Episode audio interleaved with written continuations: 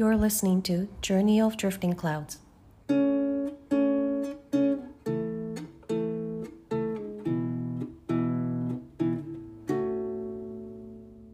Hi, I'm Kumi, and I am an office worker and an end of life doula. Sharing stories has some healing effects and it allows me to feel more. Through my losses, I've learned that feeling the feelings is the only way for me to cope and move forward. So I decided to talk about my journey of grief and loss and many other things. So, yes, this is a place for me to become vulnerable, but at the same time, I become real as well. I'm happy to share. It's not just the death that we experience grief from. We experience all kinds of losses, changes, adjustments here and there. And grief is ultimately necessary in our lives to feel joy and love. But grief is powerful, and we tend to numb it. And it is something we hardly ever talk about. So I'm here to talk more. I will be doing this podcast in two languages English and Japanese. I would also like to be a resource point to the Japanese community, predominantly in the Metro Vancouver area. Last but not least, if you'd like to share your stories of loss and grief, please send me a message. We can talk on the podcast together, or I will be happy to read out your story where you have options of being anonymous as well. こんにちは、久美です。今現在私は事務職をやっており、その傍ら週末気流らをしております。私にとってストーリーをシェアすることっていうのは少しの癒しの効果があってですねえ、今まで経験したロスを通して感情を感じることっていうのが私にとって唯一の coping mechanism そして前へ進む方法だなと思っており私が経験した grief の旅路をですね。もしくは他のものロスとか grief とか他に話したいことをいろいろ話そうと思ってポッドキャストを始めました。なのでこのポッドキャストは脆弱になる場になるんじゃないかと思います。だけど同時に私自身がもっとリアルになれる場でもあるのかなと思います。何よりストーリーをシェアすることが嬉しいです。グリーフ自体なんですけれども人の死からグリーフを経験するだけじゃなくて私たちはいろんなロスもしくは変化ちょっとした調整それらが全部やっぱりグリーフなんですね。でも生きていくにはそして楽しみや愛を感じるにはグリーフが必要ではないかと思います。ただグリーフっていうのはとってもとってもパワフルでパワフルがゆえにどうしても無にしようとしがちだと思うんですね。それをあまりこう私たちは普段話そうともしないけれども私はここでたくさん話したいと思います。このポッドキャストは英語と日本語両方を使わせてもらいます。そしてバンクーバーの日本語コミュニティの何かしらリソースもしくは手助けになれればと思っております。最後にもしこれを聞いてらっしゃるあなたがグリーフの話とかロスの話をしたいなと思ったらぜひメッセージを送ってください。一緒にポッドキャストでお話しすることもできますし、えー、メッセージを送っていただけたら匿名でグリーフストーリーを読み上げることももちろん可能です。では。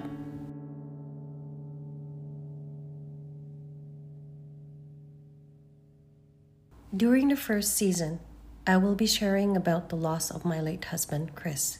He passed away on September 3rd, 2021. ファーストシーズンの間は私の夫であったクリスさんについて話したいと思います。クリスさんは2021年の9月の3日に亡くなりました。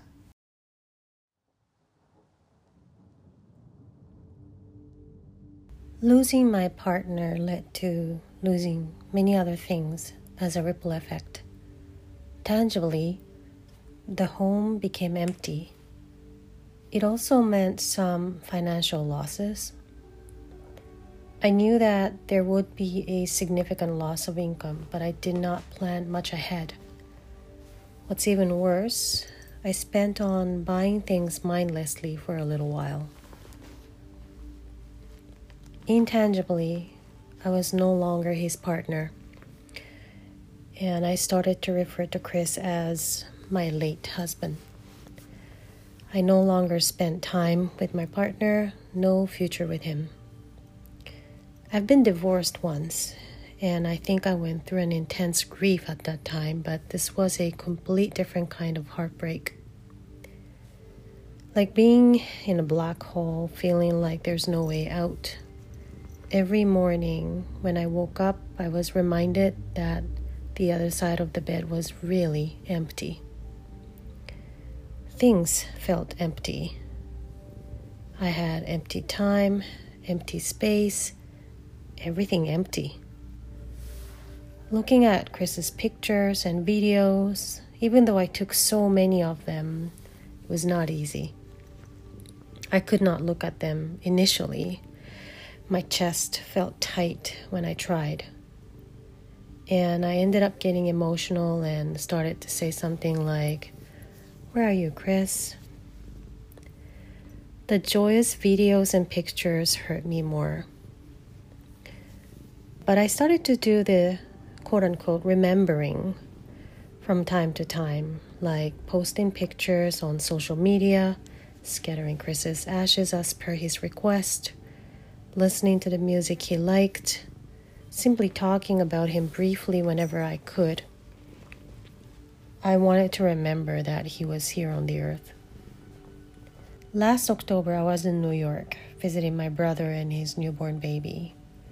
I met up with my good friends, and one late evening when we were at this park in Hoboken, I shared what Chris was like when he was around. These friends have never met him before, but they just sat next to me and listened to me. I felt heard, and I ended up offloading a whole lot to them. It felt relieving. I'm so thankful that they let me do that. And Chris was very much alive in my memory when I offloaded, and I realized that it will always be that way. When it came to Chris's belongings, I remember my hands were shaking when I tried to sort them out from clothes to little gadgets to awards to artworks and bass guitars. There were constant mixed feelings. Reuse, upcycle, donate, discard, gift. Looking back, I could have asked my friends to help me out, but I somehow wanted to do it alone. I kept some of Chris's shirts for me to wear as pajamas. I gained weight, and his shirt actually became somewhat the right size for me. With time, I feel like I've adjusted myself somehow, and I started to be okay being alone at home. I let that single status sink in gradually. My pets, a rescued Japanese Spitz and Black American short hair, are my saviors. They needed my attention and kept me company. They made me smile a lot, and when I cried, they'd look at me and try to comfort me by rubbing themselves against my legs or arms. As I speak right now, my dog is lying right beside me uh, with his butt against my arm, and my cat just constantly want me to pet her. Moving and rearranging furniture was helpful. Lots of people advised me to do that, and I'm glad I did. My element did come out, and I had so much fun doing it.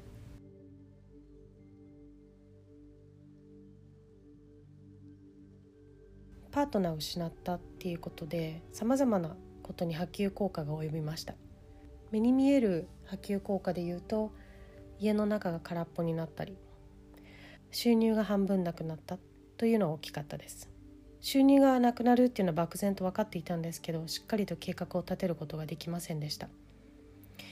でそれに輪をかけて最初しばらくの間はこう何も考えないでただひたすらお金を使ってしまっていましたね。何か物を買ったりとかして。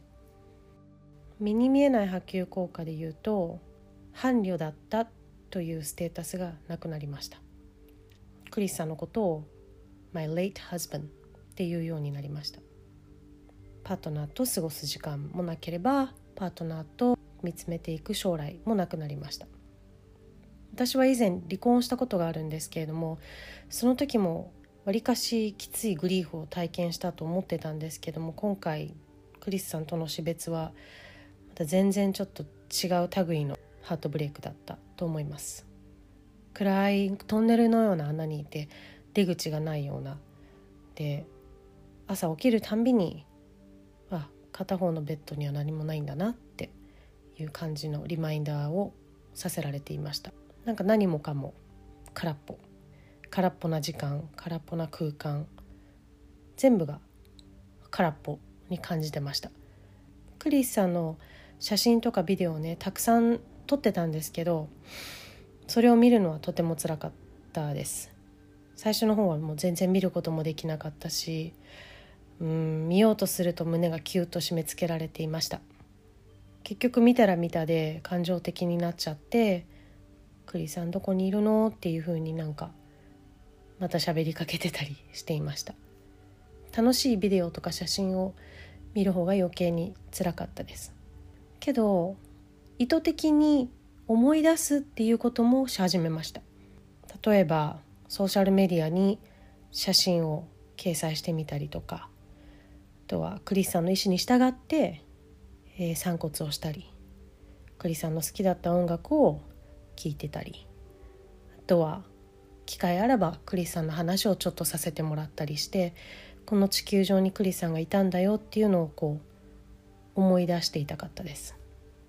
去年の10月私の弟に姪が生まれたので訪ねにニューヨークに行ってきてたんですけれどもその時に仲のいい友達にも会っていてある夜遅くにほぼ県にある公園にいたんですけど私がこうふとクリスさんがどういう人だったかをこうシェアし始めてて気づいたら。でその友達はクリスさんと会ったことがなかったんですけどただ私のそばでこう聞いててくれててなんかすごいこう聞いててくれてるっていうふうに感じ取ることができてたくさんのことを結局シェアすることができたんですね。なんか本当にこう解放された気分っていうか。うんなので友達がそういうふうにしてくれたことにはとても感謝しています。いい機会だったなってありがたい機会だったなって思います。でオフロードをしてて思ったのが私の記憶の中では本当に本当に生き続けてるんだなって思いました。できっとこれからもずっとそうであるんだなって思えたんですその時。クリスさんの持ち物所有物に関しては最初の方は片付けようとすると手がすごく震えちゃってて、うん、いたんですけれども、まあ、服だったりちっちゃい小物クリスさんが作った美術品だったりクリスさんが弾いてたベースギターだったりあったんですが感情は一筋縄ではなくてどうしようってこれはもう一回使い回すべきなのか何かこう手直ししてアップサイクルするべきなのか寄付するべきなのか処分するべきなのか誰かにギフトとして渡すべきなのか迷ったりしてました。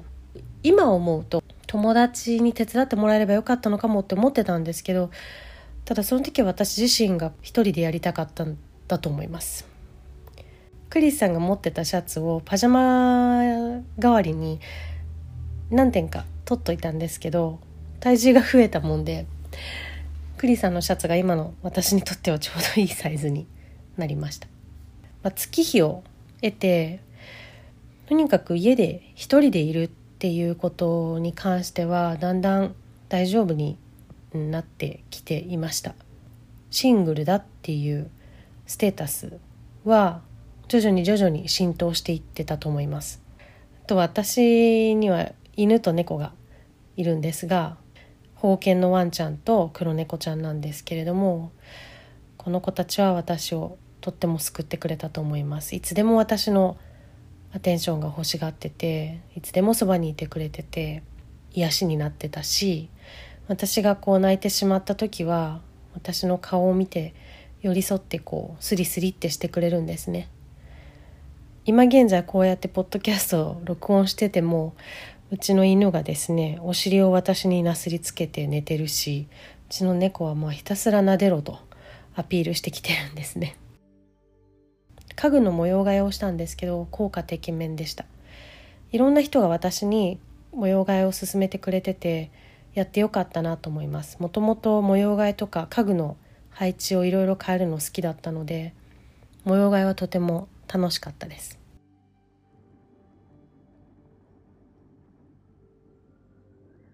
In the next episode, I will be talking about getting through heavy days.